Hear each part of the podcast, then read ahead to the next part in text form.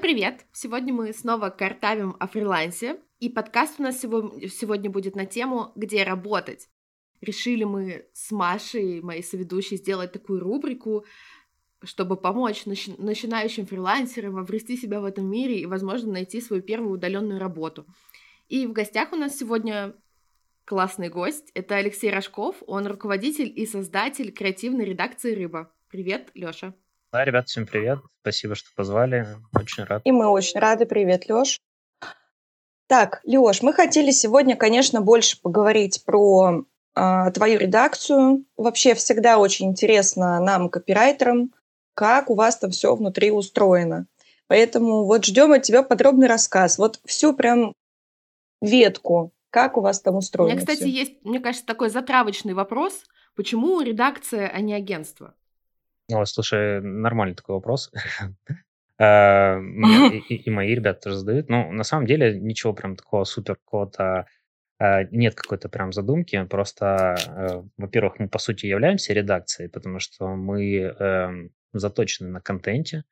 Мы именно много пишем. Наша основная услуга, которая приносит нам основной оборот нашей редакции, это именно производство контента. Мы подключаемся, делаем аутсорсинговые, помогаем делать in-house команды и заце- нацелены именно на то, чтобы писать тексты, создавать контент, делать иллюстрации. Э, В общем, мы больше на создание, чем на продакшн заточены. У нас есть часть, э, в смысле не на продакшн, на дистрибуцию. У нас есть часть, сейчас мы развиваем дополнительно юнит, э, который бы отвечал за трафик, э, чтобы делать более комплексные услуги. Но вот базово, э, когда рыба появилась, это все же редакция. Да и в принципе сделаем до этого тоже в основном было заточено именно на производстве контента, поэтому ну, вот, мне показалось, что логичнее назваться редакцией. Мы и редакции на аутсорсе делаем, и внутри компании, поэтому больше заточены на вовлечение, на понимание продукта, на создание классного контента, на то, чтобы внутри себя э, растить экспертизу э, по клиентскому продукту. Ну, то есть не просто как посредники какие-то, которые э, передают, э, нанимают на субподряд и отвечают, в принципе, вот больше за коммуникацию какую-то и продвижение. Э, ну, мы больше вот как э, такая партнерская э, внутренняя помощь для наших клиентов. Поэтому мне кажется, что логичнее, есть смысл, вернее, не знаю, насколько логичнее, может, только в моем, моей голове такое представление, но мне кажется, есть смысл называться редакцией при таком подходе. Хотя сейчас мы обрастаем дополнительно услугами, то есть наши клиенты точно так же с нами растут, развиваются. Мы не только контентом сейчас занимаемся, поэтому, ну, поэтому как-то так. вот. Э, Поэтому старте скоро будет агентство. Нет, нет, нет, агентства нет, э, в названии не появится, но по сути, да, мы пред- пред- предлагаем, предоставляем, реализуем, ну, агентские такие классические услуги тоже. У вас, а, получается, контент а, не только текстовый вы делаете. Нет, мы делаем не только текстовый контент, мы делаем все, кроме, э, наверное, пока еще вот именно видеопродакшена, ну, именно само производство. У нас есть э, ребята, которые нам могут с этим помочь, которые, вернее, помогают с этим. Мы пишем сценарии, делаем какие-то креативы, предлагаем какие-то стратегии, э, но вот именно сами не снимаем, э, скорее всего, потому что ну, у нас команда-то, в принципе, распределенная, и это достаточно сложно вот такой процесс Мгм. именно организовать. То есть съемки это всегда съемки где-то там на месте или с клиентом. Пока еще, ну, до этого мы не дошли. Хотя, может быть, потом периодически проскакивают такие идеи. О, ну да, это же надо там какого-то видеографа, наверное, фотографа, там куча людей на самом деле же на этом завязаны для такого контента. Ну и куча людей, и это достаточно сложно в организации, и это такая часть рынка контента, которую, ну, я честно скажу, я не особо знаю, э, ни по стоимости, ни по Мгм. э, особенностям каким-то, поэтому пока туда просто вот не лезем, и все. Нам хватает пока нашей работы, мы с ней пока не успеваем справляться. Скажи, Лёш, про, про денежку, да, всем, наверное, интересно будет, особенно людям, которые ищут работу, всем интересно уровень зарплаты. Я видела, что у вас висит вакансия, но вот уровня зарплаты я там не, не нашла.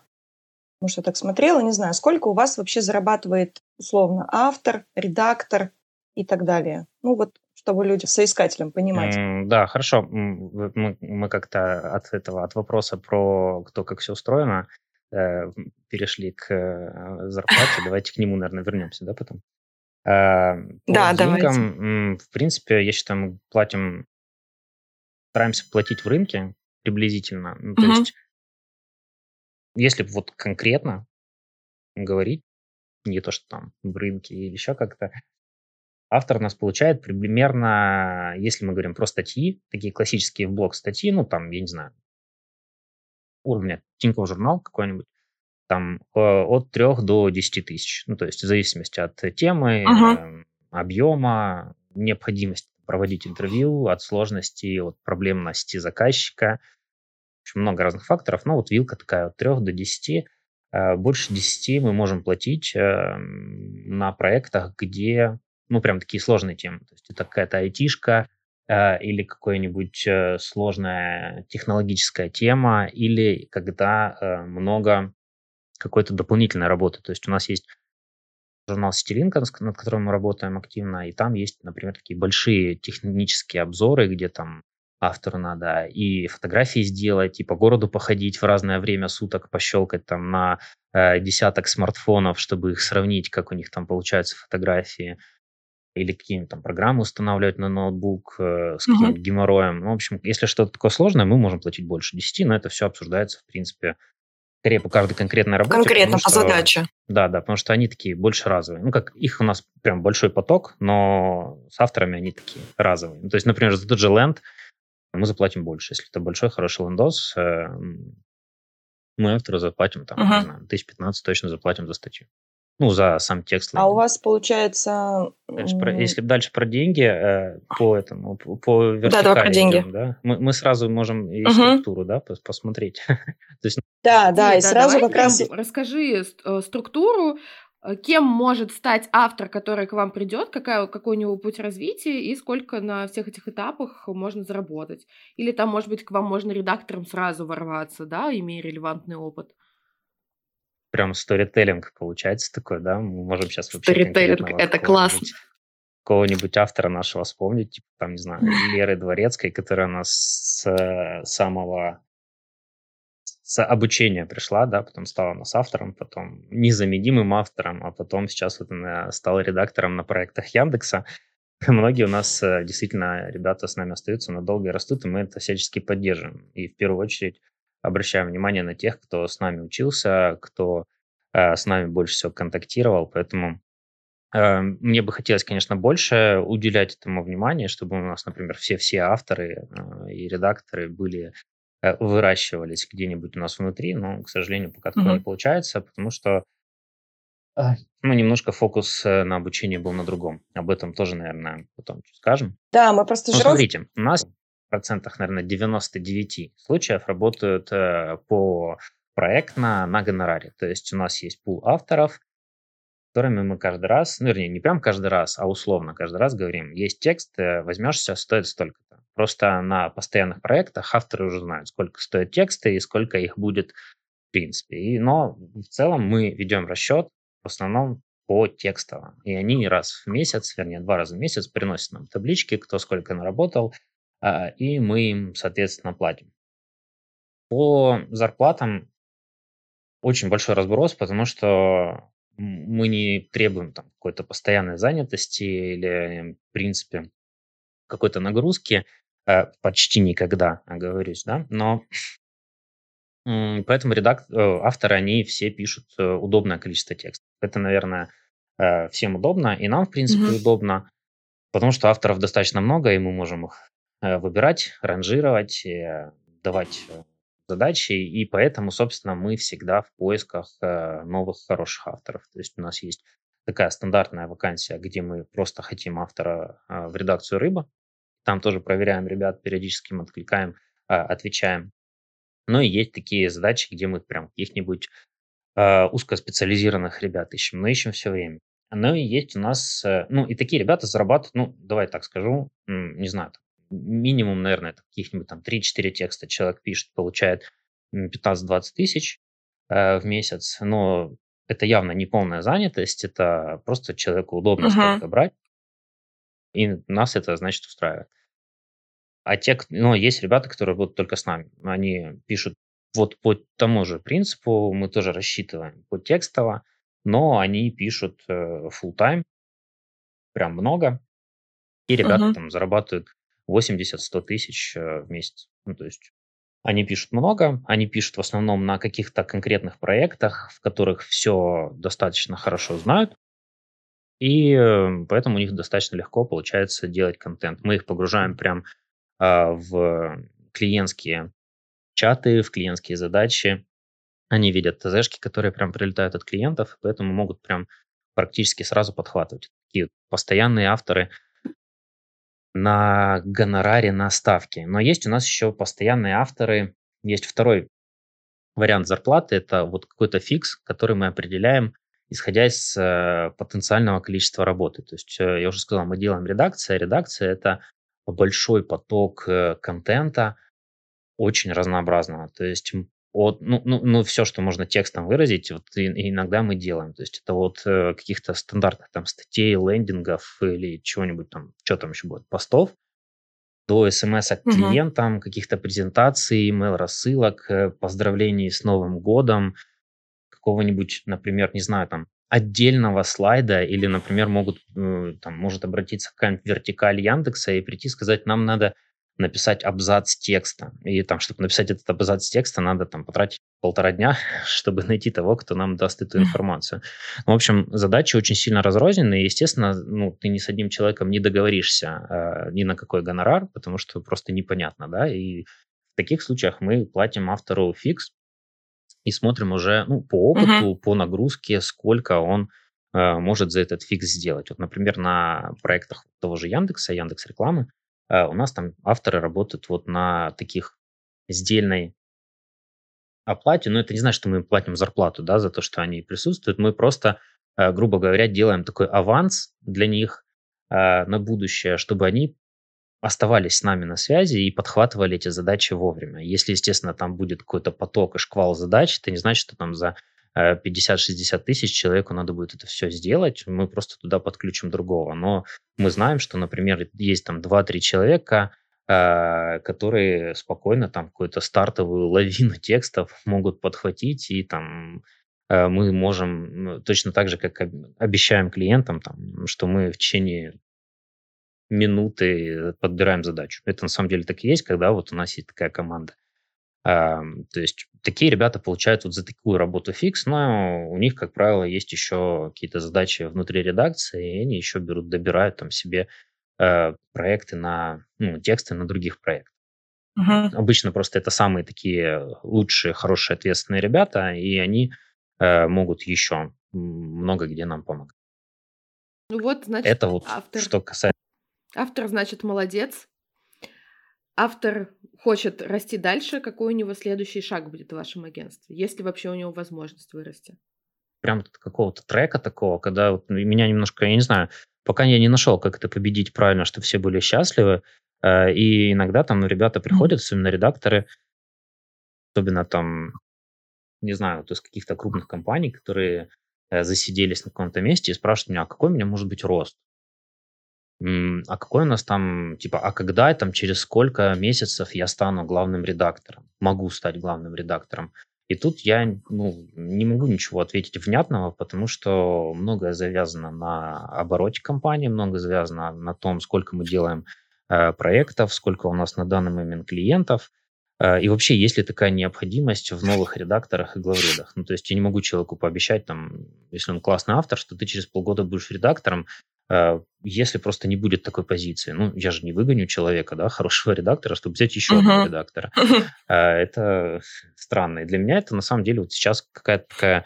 Ну, я знаю, что есть такая проблема, есть такой у людей запрос, и всем хочется роста и развития, но э, пока я не могу прям обещать кому-то, что у нас есть такой четкий трек, в котором ты будешь двигаться, и обязательно через два года станешь там главным редактором.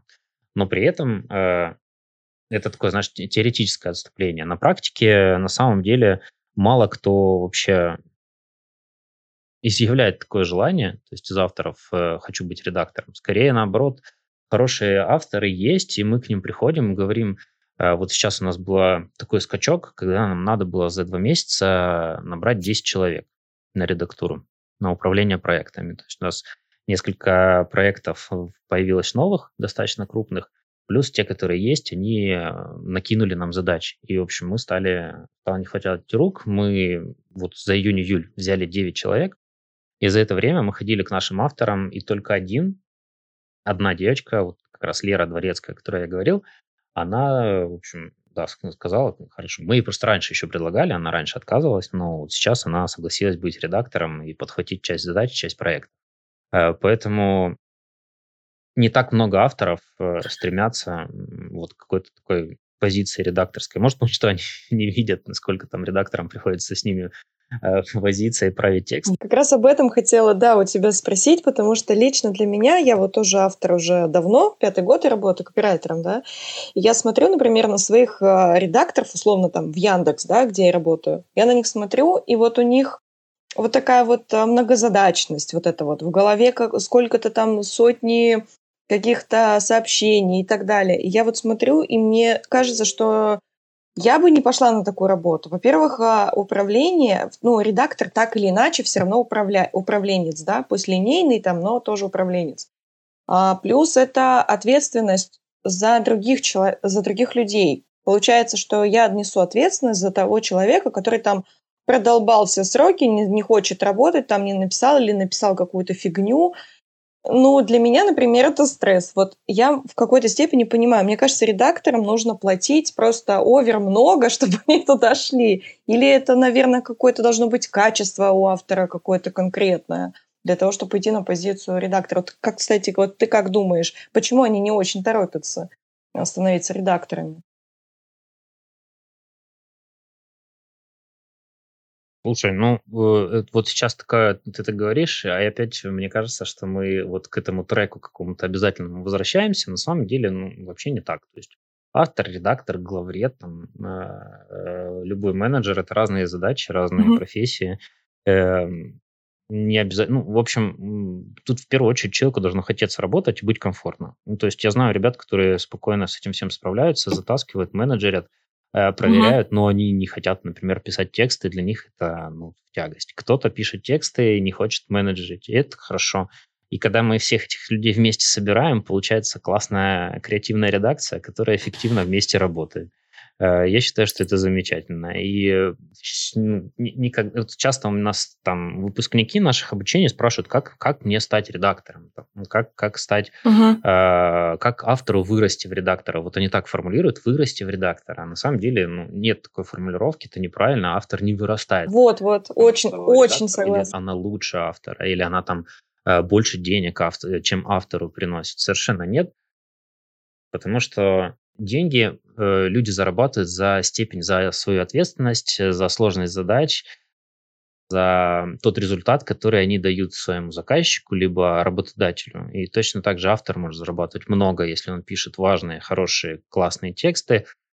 Точно так же редактор может зарабатывать много, если он ведет э, разные важные проекты и отвечает за их результат, и за то, чтобы делался контент, и за то, чтобы команда его не разваливалась, и у него все вовремя э, выпускалось. Поэтому авторы не должны стремиться становиться прям все редакторами, если Давайте им к структуре. Если им интересно, то класс, да. Давайте к структуре Можно вернемся. Попробовать.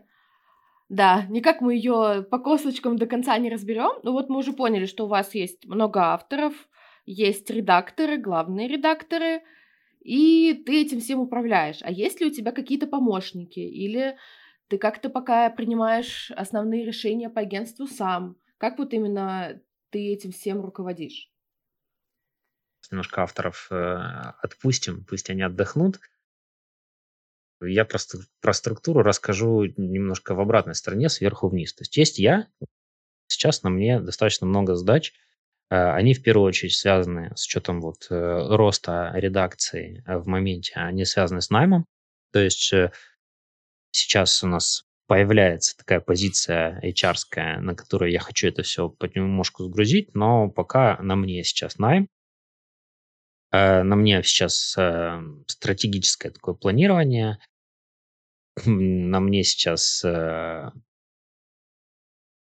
управления производством. Э, в той части, э, ну, совсем в небольшой части. И это на самом деле очень круто, и это отвечает, отличает то, чем я занимался, например, в предыдущем агентстве сделаем, потому что сейчас у меня э, главные mm-hmm. редакторы это четыре человека. Вот у меня есть Саша, Настя, Таня и Даша. Они э, полностью затягивают, за, затаскивают и решают э, производство. То есть главный редактор у нас э, такой человек, который отвечает за все свои проекты, за общение с клиентом, за понимание задачи, за то, чтобы все завертелось, заделалось, и у него есть для этого его редакторы, которые уже отвечают непосредственно за производство. То есть главный редактор это такой э, в одном лице project, с одной стороны, который общается с клиентом, который э, отвечает за качество, который презентует, там, если необходимо, какие-то сложные решения, который решает проблемы, если они есть, отвечает на вопросы. А с другой стороны, это продукт, который отвечает за продукт, за то, чтобы у него все делалось, выпускалось вовремя и соответствовало ожиданиям э, клиента. А за производство отвечают уже его редакторы. Ну, то есть, грубо говоря, у главреда может быть, э, ну, сейчас для примера, последний раз мы смотрели, у Тани Колесниковой нашей было там больше 10 точно проектов в ее отчете. Там было прям очень много задач, но у нее есть 5 э, или 6 редакторов, которые ей э, помогают все это затащить. То есть Таня, например, подхватывает проект, решает, что там надо делать, смотрит, кому этот проект из редакторов отдать, и редактор уже его хватает с четкой задачей, с четко сформулированными целями, планами, контент-планами, темами э, текстов, э, в общем, всем, всем, что надо уже определенным, и раздает все задачи авторам. Авторы уже это все делают, и редактор отвечает за то, чтобы, грубо говоря, чтобы все делалось, делалось вовремя, делалось качественно, а главред уже потом смотрит, чтобы все в целом проект соответствовал ожиданиям клиента. То есть у меня нет помощника, который бы помогал мне делать именно производственную часть. Я вам скажу, у меня вообще, короче, я посмотрел, обратил внимание только в мае, потому что было достаточно загружено те первые месяцы. Э, но с начала года ребята не добавили меня ни в один э, клиентский чат. Э, если раньше я был во всех клиентских чатах и смотрел, что там делается, и как-то реагировал на вопросы, запросы клиентов, какие-то проблемы, и мне надо было туда подключаться – несмотря на то, что была позиция главного по производству, но все равно приходилось это все делать, потому что как бы, ну, всех контролировать не получалось одному человеку. Сейчас как-то так получилось, что вместо двух нет вообще никого, кто бы контролировал э, главредов, но при этом все делается. То есть я, я даже не знаю, что там они делают внутри чатов и насколько там э, производство идет, движется, насколько активно. Я просто там, мы когда подводим итоги месяцев, смотрю уже по факту, сколько сделано, сколько это стоило, сколько мы заработали, сколько у нас получилось. А производство сейчас мы вообще никак не тянем. И есть у нас, а, кроме вот большого, большущего производственного юнита, который основной, да, который все делает, есть а, ребята, которые, ну, соответственно, заняты в нашем маркетинге, это те, которые пишут э, в социальной сети, делают рассылку, контролируют блог, uh-huh. редактируют статьи в блоге. Это такие разовые задачи, и мы их, э, ну, не то что разовые, они такие небольшие, не фултаймовые в основном, и по возможности мы раскидываем их на наших редакторов, которые говорят, блин, что-то мне надоело там сильно много клиентские проекты делать, хочу научиться чему-нибудь новому. Я говорю, ну классно, бери рассылку, делай. Вот, например, там, Катя Воротникова у нас сделала рассылку последние 4 месяца, разбиралась в Unisender, цепочках, э, верстала письма и, в общем, научилась чему-то классному. Точно так же у нас там Даша Волкова, которая еще до главредства была редактором, э, параллельно делала блог, параллельно там смотрела, занималась маркетингом, смотрела там по seo разбиралась, чтобы у нас блог хорошо ранжировался. А, вот такие задачи мы стараемся раскидывать внутри команды, но это пока. Э, сейчас мы все-таки их, наверное, соберем, и у нас за это будет отвечать отдельный, э, грамотный, хороший э. То есть это уже будет у вас новые какие-то поиски авторов? Безусловно. У нас сейчас, э, мы, мы сейчас немножко затихарились, потому что Эм, сейчас мы очень активно ищем авторов, не затихарились нифига, потому что мы очень много ищем авторов, э, мы редакторов более-менее набрали, закрыли проекты, а, а те, те, там, где уже совсем прям все очень надо было. Э, но туда нужны руки. Мы, например, мы там делаем сейчас две прям uh-huh. большие редакции, и туда мы набираем сейчас как минимум, думаю, ну, человек 20 авторов, с которыми хотим постоянно сотрудничать.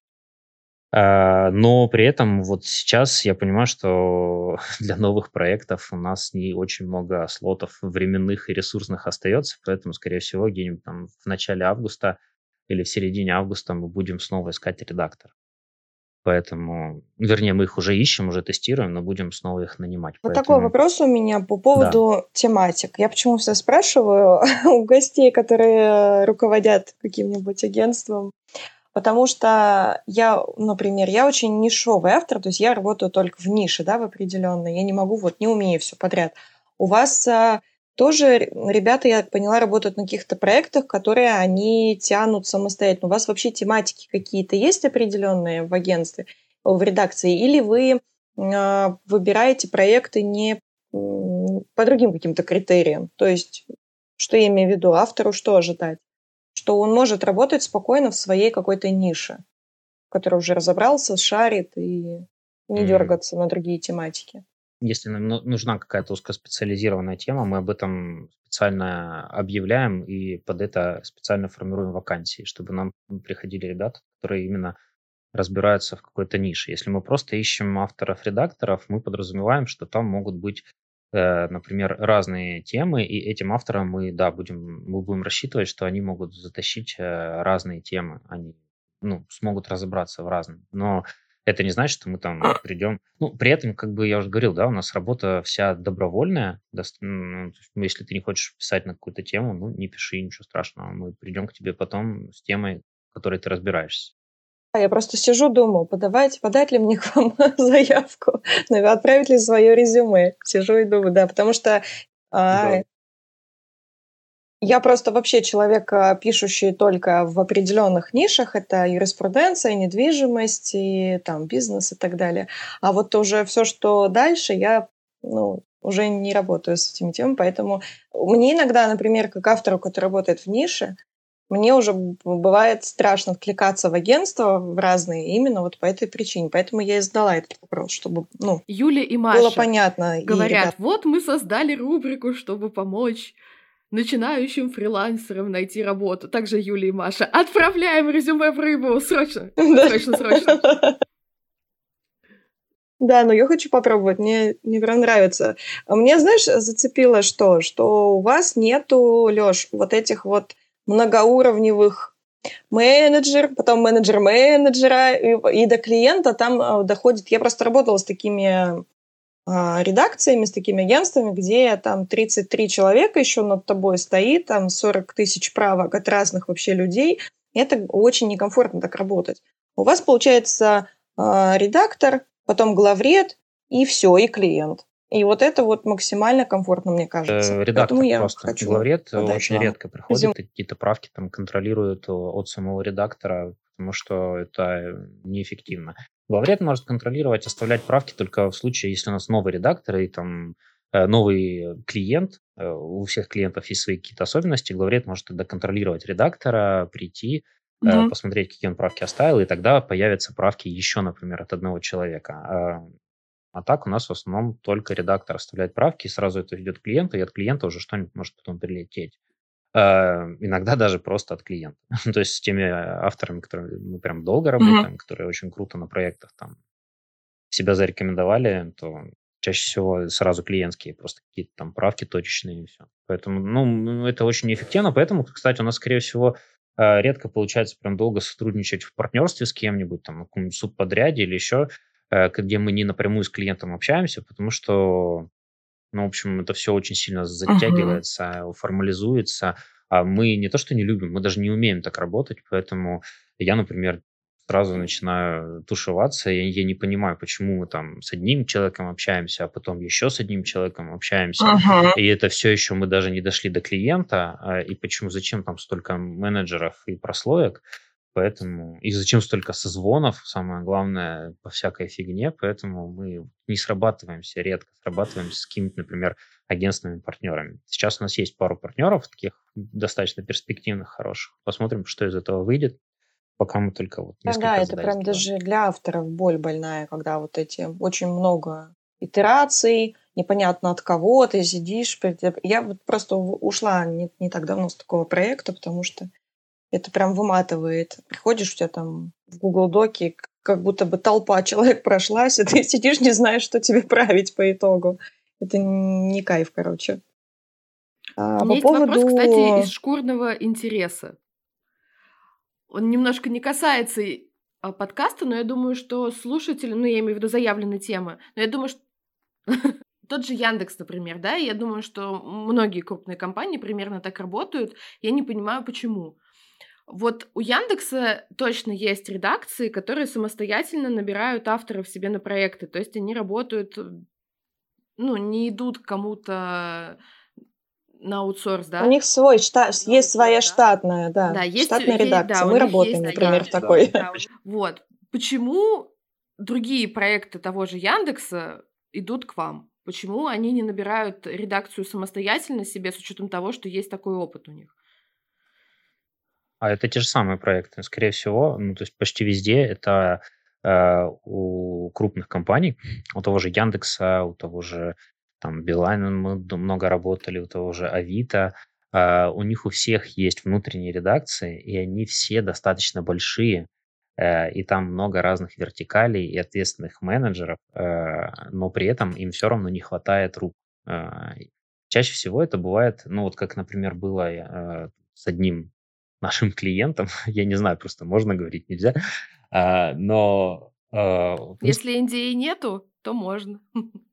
Нет, нет штатной единицы. То есть есть редакция, по штату у них э, там три человека в редакции, три редактора, плюс есть там, не знаю, определенный бюджет на э, прописан, типа вы можете нанять там на 200 тысяч самозанятых. А у них там работа только на 2 миллиона. И, естественно, это, ну, то есть там в, на, в нашем исчислении, да, я вот деньгами исчисляю. Э, ну, то есть там, не знаю, сколько там, 100 текстов, 100 статей, там, например, в месяц или 150 надо выпустить, плюс еще продуктовые какие-то штуки. Естественно, они это все не могут делать, поэтому они приходят и говорят, помогите нам, сделайте нам, соберите нам команду, которая нам с этим всем поможет. И мы уже с этим откликаемся, и при этом мы работаем с редакцией того же там Яндекса, Билайна, Авито. Э, то есть мы работаем с их редакторами, помогаем им делать контент, выпуска... выступаем в роли, в этом, в этом случае выступаем вот в роли э, именно производства, именно вот как, как будто у них есть куча авторов, которые сразу выдают хорошие тексты. И всем в этом Прикольно, случае удобно интересно. работать. Так у них же еще а, есть а, проекты, там куча всяких ответвлений, блогов и а, у того же Яндекса, я там не знаю, я только сама на Яндексе работаю в трех блогах сразу. Поэтому там же у них куча всяких э, веток, и, конечно, они просто такую команду не, не соберут самостоятельно. Тот же там Тиньков или то там Сбербанк. О, мы еще Поэтому, не работали, вернее, думаю, работали да, на, на, на таких разовых каких-то задачках. Э, там прям, насколько я знаю, они все, все in-house собирают, у них прям большие э, редакторские команды. Не знаю, насколько они работают много с фрилансерами, а вот те, с кем мы работали, там, да, там очень много надо делать. По поводу э, команды образования у тебя хотела спросить. Это вопрос навеянный, так скажем, а, беседой, эфиром а, с Пашей Маляновым. Вот э, у него там для команды есть всякие плюшки разные. И вот мы поэтому хотим спросить теперь у тебя, как у тебя в твоей редакции? Что ты делаешь для того, чтобы команду мотивировать, там, кроме денег, какие-то, может быть, не знаю, тимбилдинговые мероприятия, нетворкинги, не знаю, что-нибудь такое? Ничего. Мы не будем это вырезать. Можно не вырезать ничего. Ну, на самом деле, вот никаких там супер подхода или какого-то, я же говорю, не знаю, каких-то супер мероприятий, ну не то, что супер, а каких-то, в принципе, там задуманных мероприятий или тимбилдинга мы не делаем. У нас есть несколько, э, ну, буквально пару активностей. Э, это дни рождения. Мы обязательно всех поздравляем с днем рождения и э, делаем это общий какой-то подарочек, собираем. Это мы еще там начали с декабря делать. Всем нравится. Мы скидываемся и отправляем человеку какой-нибудь сюрприз. Это круто, uh-huh. всем это нравится, у нас такого не было, и, в принципе, все довольны. Плюс у нас есть мы по раз в месяц подводим общие итоги, мы вместе собираемся, рассказываем, у кого чего на работе произошло хорошего, что с клиентами, что с проектами, какие-то личные небольшие итоги. Мы вот э, полгода смотрели, как у Кати Воротниковой э, растет э, ее личи э, из горшка, из семечки, э, и как у нее собака учится гулять правильно. Поэтому, ну и так у каждого там понемножку какие-то новости, прогресс, и все друг о друге знают. Э, это ну, так uh-huh. хорошо на самом деле влияет, сплачивает в плане того, что э, появляются общие темы. В общем, редакторском чатике люди уже спрашивают там, а, про личные какие-то вопросы, личные какие-то дела, ты друг о друге больше узнаешь, ну и, соответственно, вот эта грань э, постоянной удаленной работы немножечко стирается. У меня есть еще... Ну, видишь, это уже не ничего. Да, это уже что-то. Это, не знаю. это поддержка не атмосферы. Это, а, плюс вот по мероприятиям, не знаю, мы, в принципе, какие-то такие тимбилдинговые штуки, обучение не проходим. Но обучение это, оно всегда должно быть под какую-то цель, поэтому э, если надо, обучаемся. Если не надо, то и, и так у нас все хорошо получается. Но у меня есть там задумка тоже по немножечко объединяющий командный, э, командный дух да, системе. Мне понравилось, mm-hmm. мы с Олегом Копыловым, когда из э, промо-страниц Яндекса разговаривали, он был у нас на стриме, тоже рассказывал о том, как делать редакции, как управлять э, коллективом. Я вот хочу у него украсть идею. Э, они делали э, какие-то знаете, не, не отчеты, э, когда там ты про работу рассказываешь, типа того, что я тебе сказал а сейчас, а какие-то интересные презентации о том, что интересно самому человеку. То есть они там рассказывали, тут прочитал ну что-нибудь там, не знаю, про вулканы. И там, значит, в пятницу Олег рассказывает про вулканы. И, и кому интересно, все смотрят презентацию про вулканы. мне кажется, это очень крутая штука. А, я бы хотел что-нибудь такое внедрить у себя, и я уже как бы примерно придумал, как на этом мотивировать людей. Ну и э, есть еще идея там по Э, соревновательно-денежной системе. У нас раньше в, э, в «Сделаем» э, мы у нас была схема мотивации главных редакторов, она была завязана на, ну, именно денежная мотивация, она была завязана на э, выручке, э, которую они генерируют, вернее, даже не на выручке, а на прибыли, то есть был минимальный порог прибыли, который должен сделать главред, плюс все, что сверху мы делили между главредом и э, главредом и агентством. Это я придумал в прошлом году. Мы поработали, в принципе, всем понравилось, но это не совсем бьется э, с... Ну, короче, есть небольшие минусы такой системы. Сейчас в Ruby у меня просто фикс, э, который был бы... Ну, этот фикс, он или такой же, или больше, чем, например, главреды получали со своей премией. Э, я считаю это более справедливо, потому что главреды не всегда влияют на количество работ. Э, поэтому, uh-huh. ну, то есть у нас была идея какая тогда сделаем, что мы создаем юнит, э, главред становится чем-то типа руководителя агентства внутри агентства. И он уже сам развивает свою, свою команду, нанимает редакторов, отвечает там за рост юнита внутри агентства, но по факту это не совсем сработало, потому что у главреда нет компетенций, он не на все влияет, э, он там не продает клиенту много, э, только по возможности. Да, если у клиента есть какая-то необходимость, то главред может среагировать и что-то ему продать. Э, но он не может проактивно это делать, потому что это не его задача, и клиенту это не понравится. Ну и, соответственно, на какие-то внутренние входящие лиды главред тоже никак не может повлиять. Поэтому эти штуки, они ну, не совсем жизненные. Мы от этого в рыбе отошли, оставили просто ну, такой нормальный, есть рыночный, два хороший. вопроса есть на эту тему. По поводу презентаций, у меня есть личный опыт на эту тему, правда, не в команде. Я в прошлом году отмечала так свой день рождения, и это было максимально классно.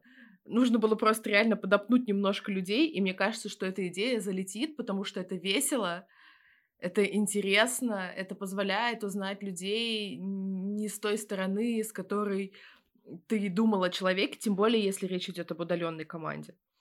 Вот, поэтому это, это просто плюсик в карму автоматический. Вот. А второй вопрос. У нас был недавно подкаст с дизайнером, который ушел с фриланса и перешел наоборот в команду работать. И мы с ним говорили об одиночестве на фрилансе.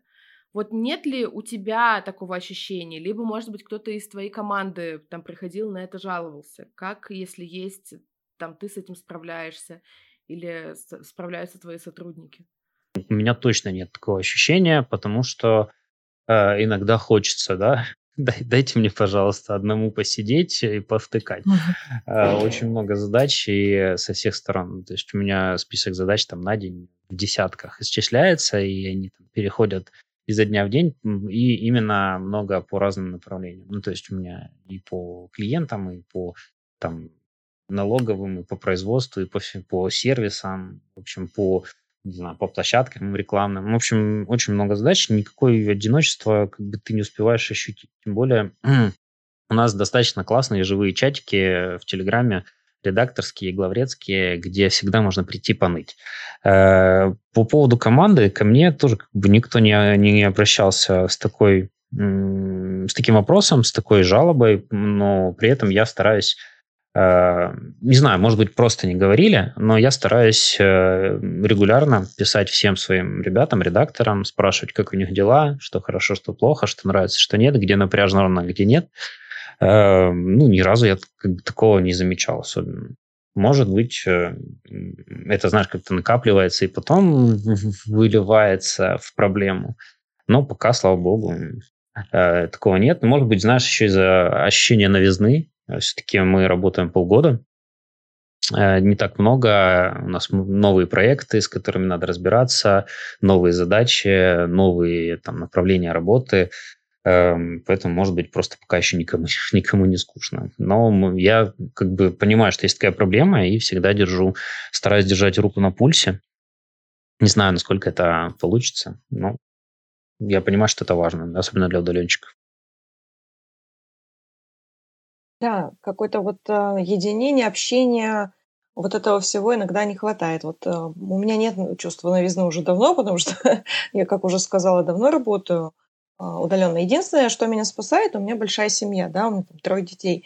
И вот это меня как бы еще от чувства одиночества спасает. Но вот как раз о том, на том подкасте, да, мы это обсуждали, прям попали в сердечко. Потому что я вообще почему еще очень сильно хочу попасть в какую-то команду – поработать, потому что мне вот не хватает, да, вот этих а, чатиков, обсуждения котиков и вот этого всего, потому что, ну, хочется чувствовать еще не только рядом какую-то команду, да, или рядом каких-то людей, а хочется еще чувствовать себя причастным а, к какому-то большому делу. Вот знаешь, как это бывает? Не пресловутые вот эти «мы там должны сегодня вот клиенту сделать приятное. В одной редакции просто мне так сказали, сделай клиенту приятное, пожалуйста. Вот. А именно какое-то ощущение, как вот у меня, как у автора, да, хотелось бы, что, ребят, мы сегодня там, не знаю, закрыли там месячную норму, клиент счастлив, докинул нам денег и так далее. Ну, то есть вот когда ты сидишь, а, просто какие-то разовые заказы делаешь или на постоянке где-то работаешь, с одним редактором общаешься, нету вот этого какого-то причастности к большому общему делу. На самом деле я изучала тему тимбилдинга и командообразования. Там а, есть исследования даже на эту тему, что людей больше мотивируют вот такие штуки, не деньги, а вот именно причастность к делу, что вот какой-то конкретный там автор, он оказался очень сильно полезным, и вот это его будет еще больше толкать и мотивировать. Поэтому вот закинем тебе мысль, Мы уже что... набрали за сколько там у нас выпусков уже в районе да. 20? Это тебе обратная связь. Мы передаем его от гостя к гостю. Да, мы то есть... Да чтобы не только мы что-то получали, но и от нас тоже. Кстати, вот по поводу э, стажировки, а, ты говорил про обучение и так далее, но мы знаем, что стажировка осталась в вашей команде, и к вам можно прийти и учиться. И вообще, насколько я помню, если она такая же осталась, как у вас она была, сделаем в такой же форме, это прям лучшее пока, наверное, на мой взгляд, лучшее предложение по обучению для авторов, потому что вы обучаете уже прямо в полях, прямо там. И, насколько я знаю, у вас так все это и осталось. Расскажи про стажировку, Леш. Да, стажировка осталась. Осталась у нас... Э, у нас сейчас три таких флагманских, я бы даже сказал, э, направления работы. Э, из стажировки отпочковалась в прошлом августе учебка, просто как реакция на большое количество откликов от начинающих. То есть у нас стажировка, она такая все-таки больше рассчитана на авторов, которые ну, такого средне-низкого уровня или около среднего, которые, ну, они, например, пишут на биржах, они пишут за низкий чек, они просто не уверены в себе, не знают, как подступиться, не пробовали никогда работать с большими клиентами и просто, может быть, где-то э, боятся откликаться на вакансии уровня там Яндекса, Авито, Билайна и всяких таких больших компаний. Э, поэтому у нас появилась учебка еще. Э, было много откликов от совсем-совсем новичков, э, которых мы не могли туда брать. Э, это примерно такое же обучение, основанное на практике. То есть на стажировке мы даем людям 8 заданий, на 8 недель, а сейчас уже 9, кстати, 9 э, заданий на 9 недель. Э, это 9 конкретных текстов, которые, с которыми к нам приходили клиенты. Это не совсем обучение в полях, потому что мы не можем 30, там, 35 человек потока закинуть в наш производственный процесс, э, просто все uh-huh. сломается. И э, на самом деле это и не надо, потому что ребята сгорят э, в реальном таком темпе э, с реальными клиентами. Э, это задания, с которыми мы работали, мы стараемся их э, регулярно обновлять от э, потока к потоку. То есть э, сейчас они совершенно новые, все уже э, те, с которыми мы в течение этой прошедших 6 месяцев поработали э, с новыми клиентами. Э, это мы выдаем людям ТЗшки в том виде, в котором нам присылает автор, ну, такие чуть более расшифрованные, разжеванные. Мы выдаем наставника, редактора, который э, реальный практик, который работает либо на наших клиентах, э, либо на проектно с нами каким-то образом работает, либо мы не сомневаемся, например, в его опыте, э, потому что у него там параллельно еще какие-то хорошие проекты и клиенты, то есть мы очень внимательно отбираем наставников, э, и вот он в течение недели комментирует э, домашку нашего стажера. То есть это очень много обратной связи, это первое, от чего мы вообще в принципе отталкиваемся, когда мы вообще придумали эту стажировку. Очень большое количество правок. То есть ребята не верят, но это реально там сотни правок по тексту и в нескольких итерациях, пока они там за неделю не допилят. На учебке чуть проще. Там мы понимаем, что люди в принципе еще даже не представляют, что такое а, копирайтинг, как работать с текстами, как на них зарабатывать, что за них вообще в принципе платят. Поэтому мы там немножечко разжевываем поподробнее. Мы начинаем от того, что такое текст, э, в какой как вообще текст, какие задачи может решить, э, что у текста в принципе есть задачи, что он не пишется просто так.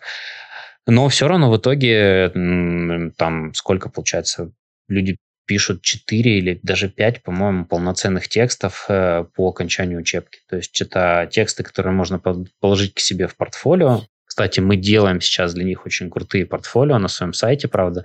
Э, они могут их позабирать и предлагать, например, первым своим клиентам, и эти портфолио выглядят очень круто. Это инициатива Пети Волкова. Ну, то есть ребята приходят вообще без ничего, а выходят с очень круто оформленным портфолио, э, пятью текстами и рекомендацией от нас. Э, мне кажется, это супер-мега пинок, особенно для вот начинающих которые только пытаются в тексты что-нибудь сделать и как-нибудь а в были у вас, кстати, авторы, которые именно после учебки попали в, редак... в редакцию?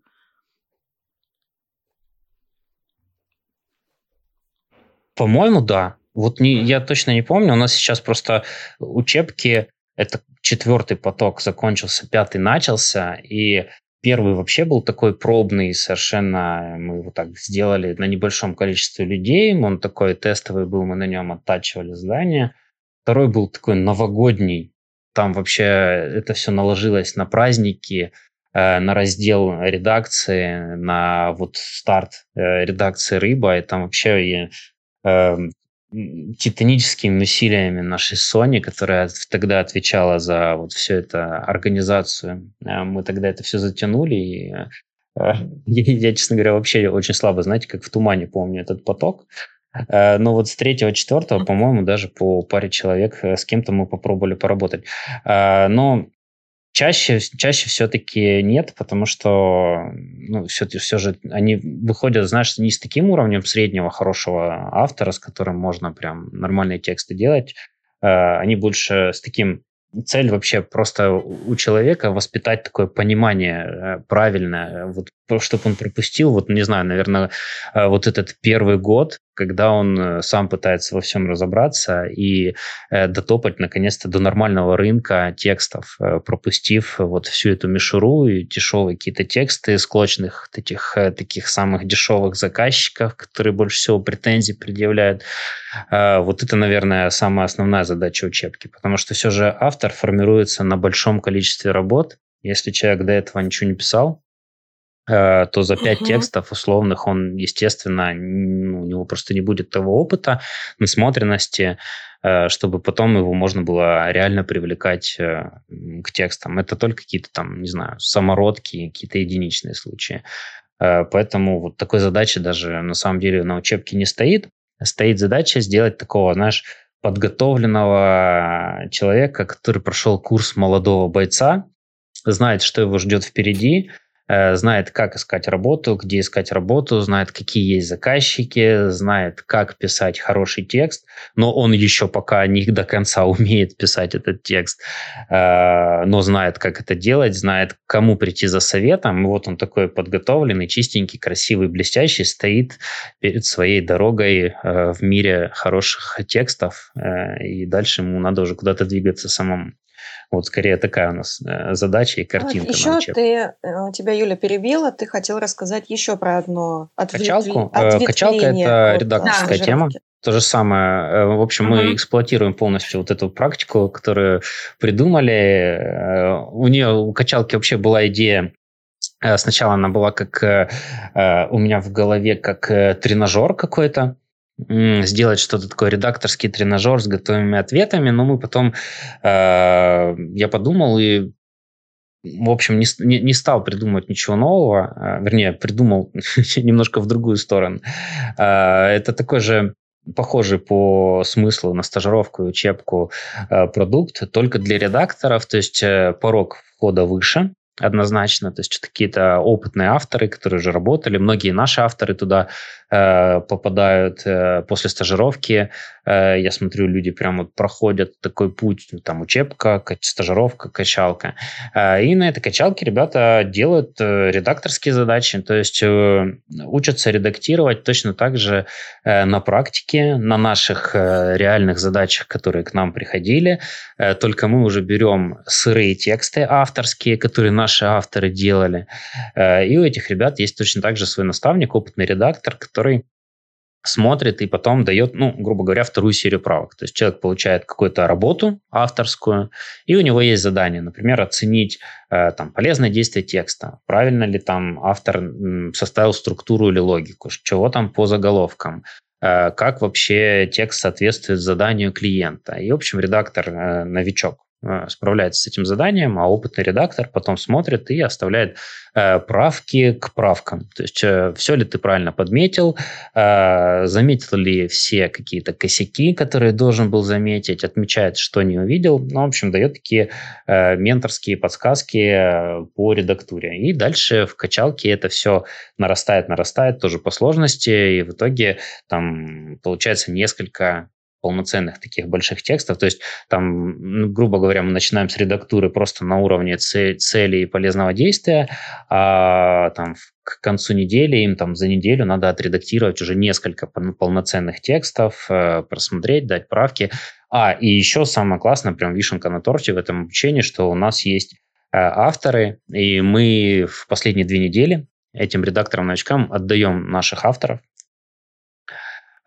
реальные uh-huh. задания от клиентов и задача редактора уже полностью провести цикл подготовки текста, то есть прийти к автору, э, поставить ему грамотное задание, договориться о дедлайнах, принять работу, отдать правки э, и выпустить, ну, выпустить это условно, отдать нам э, на проверку готовый текст. Ну, то есть это такая имитация полностью работы в редакции с реальным автором. Ну, такой прям тренажер. Полный цикл. Да, полный uh-huh. цикл. То есть, если ты никогда не работал с командой, никогда не, не работал с автором, в общем, мы даем такую возможность. И давай, Леша, скажем еще, сколько все это удовольствие стоит. Ну, то есть учебка, стажировка и качалка, чтобы 30, люди, 35, которые придут к тебе учиться. Рублей. А по времени? Ну, по времени сейчас одинаково. Учебка и стажировка 9 недель. Uh, у нас uh-huh. стажировка была 8, мы добавили одну неделю, чтобы э, уместить туда блок с промо страницами. У нас партнерство с Яндексом. Э, на стажировке ребята получают два сертификата. Сертификат рыбы и сертификат Яндекс промо-страниц, потому что у нас целых три недели из девяти мы работаем над текстами для промо. Одна такая более теоретическая неделя, ну и две классические с подготовкой рекламной статьи. Э, в совокупности вот с общей работой над, на стажировке это прям норм. То есть человек выходит, э, наверное, прям я бы не сказал суперспециалистом по промо-страницам, потому mm-hmm. что, опять же, да, практика нужна, но с очень глубоким, хорошим пониманием тем. А, качалка у нас длится тоже 9 недель, получается. 7 таких базовых и 2 работы с авторами. Но там есть варианты, то есть мы прям закладываем время, если вдруг там редактор затупит э, с автором, там что-то не срастется, и они там сильно растянут эту задачу, мы закладываем там еще неделю, наверное, где-то две между потоками, э, там большое достаточно время, чтобы все все сделали и успели. Угу. Ну, я еще резюмирую э, и снова скажу о том, что, как на мой взгляд, это пока что на всем э, инфобизнесменском рынке пока мне стажировка, качалка и учебка нравятся больше всего. Потому что курсы по копирайтингу это, конечно, круто, особенно от хороших наставников, но а, есть у них большой минус. Как правило, это все теория. Или они там весь какой-то курс разбирают, какой-нибудь один там текст пишут. Ну, грубо говоря, сколько я бы не смотрела программ, блоков разных, но, как мне кажется, что вот это вот пришел и сел с наставником работать, вот это мне, ну, на мой взгляд, самый идеальный вариант. И он того стоит, он стоит своих денег. Ну, это мое мнение. Ну, это, это и мое мнение тоже. Говорят обычно. Да, естественно. Но у меня есть каверзный вопрос к тебе. А, наконец-то. По поводу теперь, теперь наконец-то, да? Нет? Да, да. Но смотри, мы когда проводили эфир, а, у нас нам поступил вопрос, кстати, от твоей ученицы. Она была у тебя на стажировке. Она спрашивала, спрашивала Пашу Малянова, почему у вас а, не закрываются ваши же вакансии людьми со стажировки или там еще в вашем случае скачалки. Почему вы не закрываете соб- свой собственный пул вакансий этими людьми? Классный вопрос, на самом деле. И он, э, это, это прям мой вопрос, моя боль.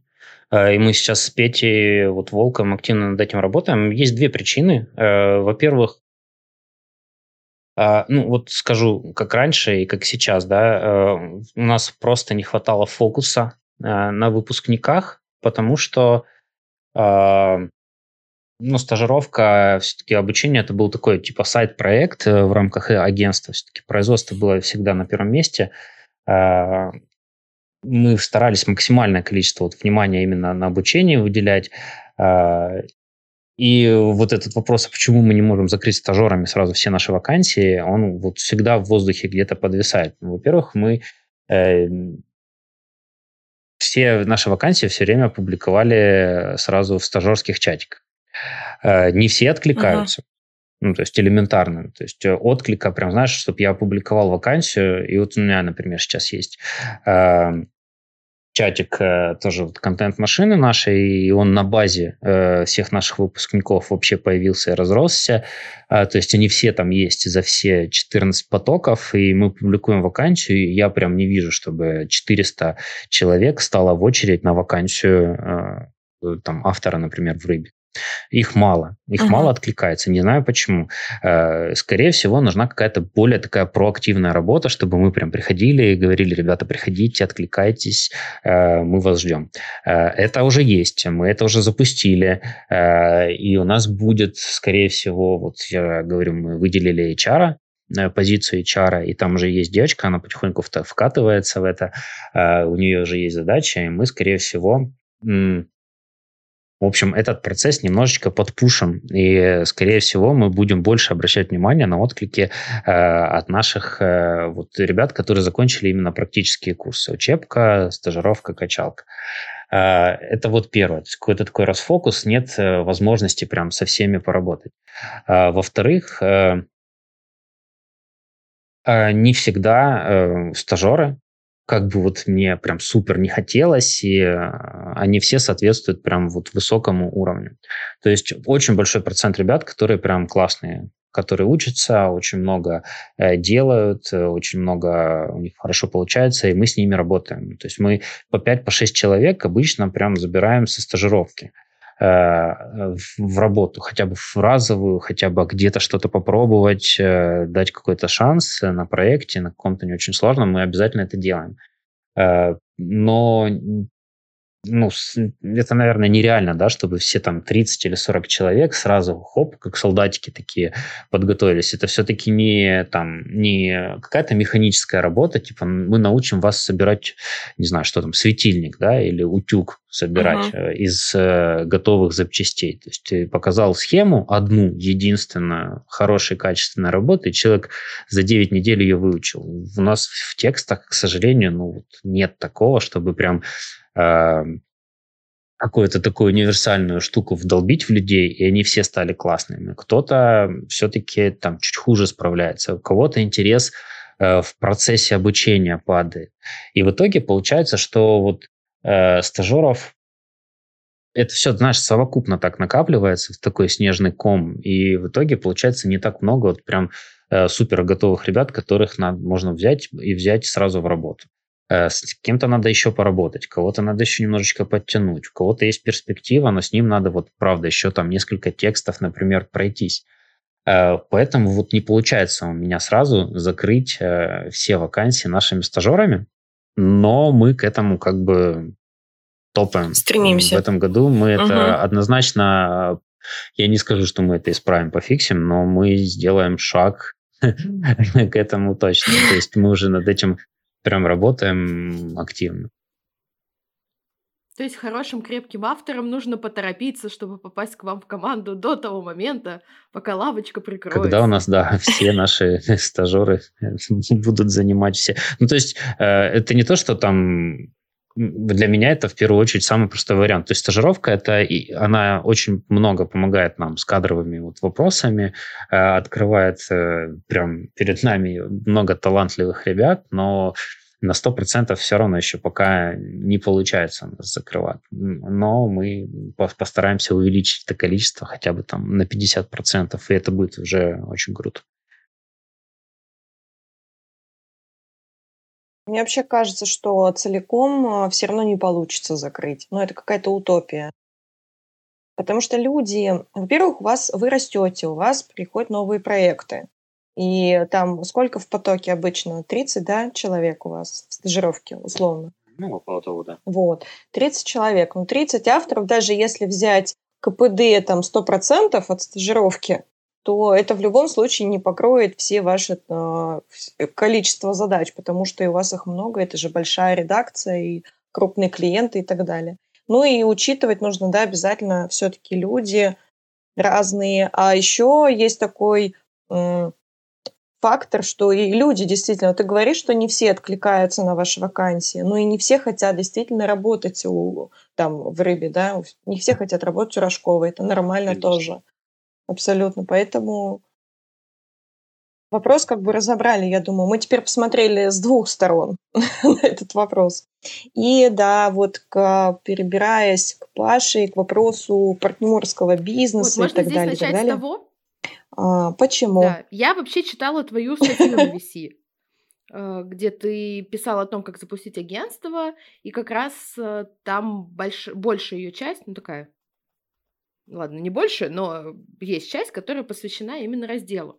Мне, хочу похвалить сразу, люблю хвалить людей, мне очень понравилось, с каким уважением ты вообще пишешь про весь этот процесс, потому что зачастую в моем опыте партнеры, когда расходятся, это вообще э, жесть. И это касается и партнеров по бизнесу, и партнеров по отношениям, и вообще любых как бы пар, любых коллективов. Как вам удалось так тихо, мирно разойтись? В чем секрет вашего да, успеха? И, и, и почему? И, и из-за чего вообще, да? Ну, мы же нормальные. Ну, то есть э, я понимаю, э, что кому, кому вообще, кого вообще это касается, да? Э, ну, типа, а какой, какой смысл, да, что-то там выяснять? На самом деле вопрос нормальный. Разошлись, потому что классный момент предоставился для этого. Ну, то есть я не верю там в полноправное, полноценное, равное партнерство на всю жизнь, э, потому что ну, типа у нас 50 на 50, да, э, и когда 50 на 50, все равно это не очень хорошо работает, когда становится очень много решений, важных решений, денежных решений, э, когда это связано там когда решения твоего партнера влияют не только на тебя, на твою часть бизнеса, но и на твою какую-то личную часть э, жизни, потому что это все очень связано. Поэтому это все накапливается, и э, не то чтобы я не скажу, что прям какой-то критический момент там супер страшный настал, э, просто вот глядя в будущее понимаешь, что э, рано или поздно это все э, надо каким-то образом делить. А вот в момент раздела появился хороший момент, хороший, ну, вот, возможность, когда у нас э, на наших ИПшках накопились примерно одинаковые обороты, примерно одинаковые проекты, когда у нас появилось четыре команды главредов, которых можно было пополам взять и э, с двумя из них уйти делать рыбу. Э, и тогда как бы все срослось. Поэтому понимаю, ну, типа, знаешь, такое э, ощущение, мысль, эмоция, типа, либо сейчас, либо потом будет хуже и сложнее. Э, поэтому, ну, вернее, даже не то, что хуже, не знаю, сложнее просто, потому что даже когда мы вот сейчас делились, не сейчас, а вот когда делились, да, э, у нас не было каких-то там материальных активов, э, не было каких-то там офисов, аппаратов, компьютеров, ничего такого. И тем не менее, все равно это было достаточно геморно, все это посчитать, там, подписчиков каких-нибудь, э, сайты, э, текущих клиентов, все это рассчитать, ну, э, а дальше было бы только хуже. Поэтому э, нет никакой там скандальной истории. Есть просто миг подходящий. Ну вот, никакого хайпа на нашем Вообще, подкасте. да. Паша, да, Паша тоже с очень, очень а, так с уважением а, отозвался и как бы а, он говорит, как он сказал, я очень благодарен Алексею, что у нас такой, благодаря ему в том числе, у, у меня такой крутой бизнес, благодаря мне у него крутой бизнес. Поэтому я, мы на самом деле клево, что получилось у вас так все плавно и без хайпа, без всего круто. И у вас теперь два разных, но очень крутых агентства получилось. Теперь еще больше работы у нас стало. Да, классно, еще больше рабочих мест, действительно. Вот э, и в связи с этим вопрос. Так как мы с Юлей вместе ведем подкаст, пока он еще у нас маленький, там, да, мы еще мы ни о чем... денег не, зарабатываем, не зарабатываем, Маш, как только начнем. Да, вот, вот. Я хотела у тебя, Леша, спросить, раз у тебя такой опыт есть они... Есть ли вообще смысл начинать бизнес с партнером? Или это, ну, априори будет провальное дело, и нам все равно придется делиться? Ну, как, когда начнете деньги делить, будете делиться. Смотрите, э, у меня есть мнение, вернее, не мнение, а вот я, я считаю, что, ну как, оглядываясь, да, на, на все, что uh-huh. делали, э, и почему, да, так. Ну, то есть ты э, есть типа два э, мнения, почему люди делают в партнерстве, да. Либо, как, как часто говорят, что вот есть э, компетенции, которых у меня не хватает, Э, ну, опять же, я говорю не про там какое-то увлечение, хобби или еще что-то, когда просто приятно с каким-то uh-huh. человеком что-то делать, а именно вот про бизнес с четкой целью зарабатывать деньги.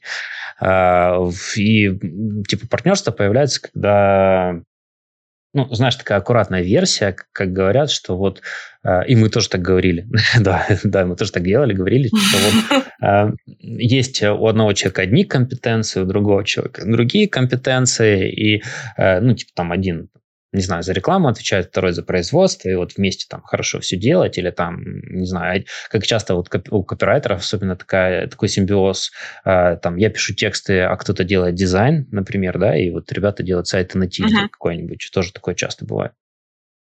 А, и, в общем, поэтому появляется партнерство.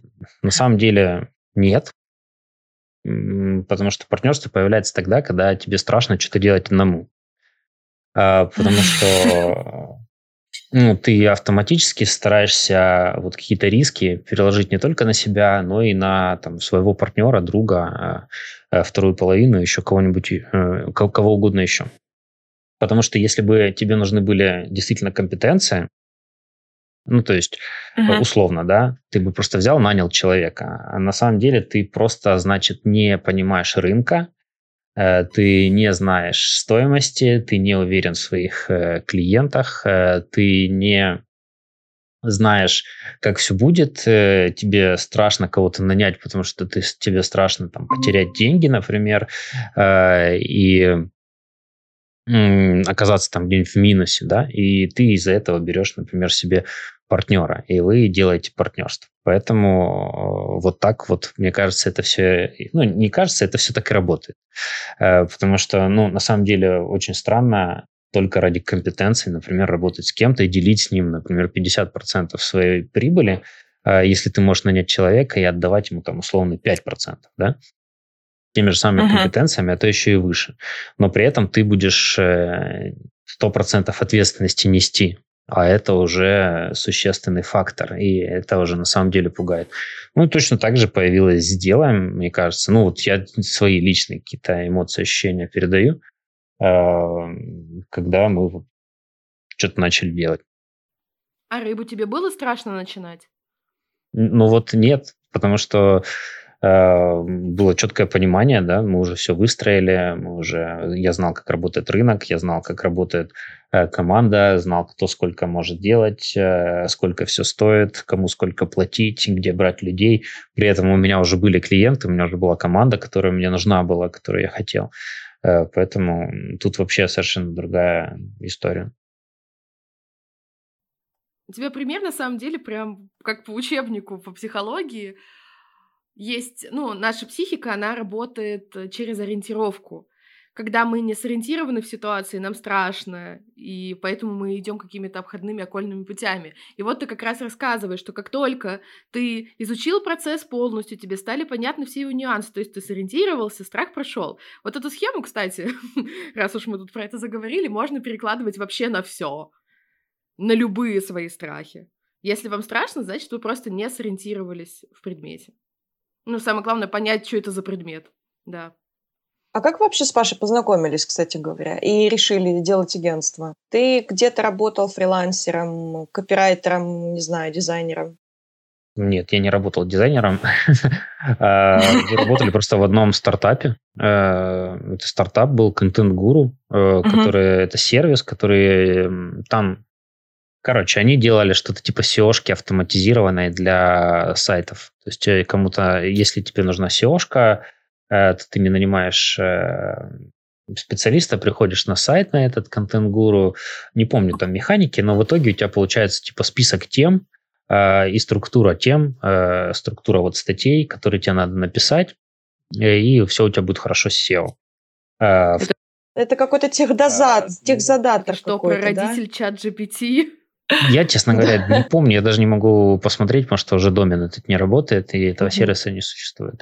Э, ну, там такая была типичная команда, команда стартаперов, они э, начали с самого важного, они сделали блог, на который тратили бешеное количество денег, вместо того, чтобы доработать свой сервис. Ну, в общем, э, такая увлеченная команда, тоже распределенная. И туда я откликнулся на вакансию, потому что им нужен был человек, который э, ну, в общем, у них есть сервис, который делает, вот, говорит людям, как делать, да, к ним приходят, по идее, люди, которым нужен контент, но они его не могут делать. Поэтому они решили, что будет классно дополнить этот сервис еще возможностью людям создавать этот контент, и решили что-то типа на базе этого контент-гуру еще э, запустить агентство.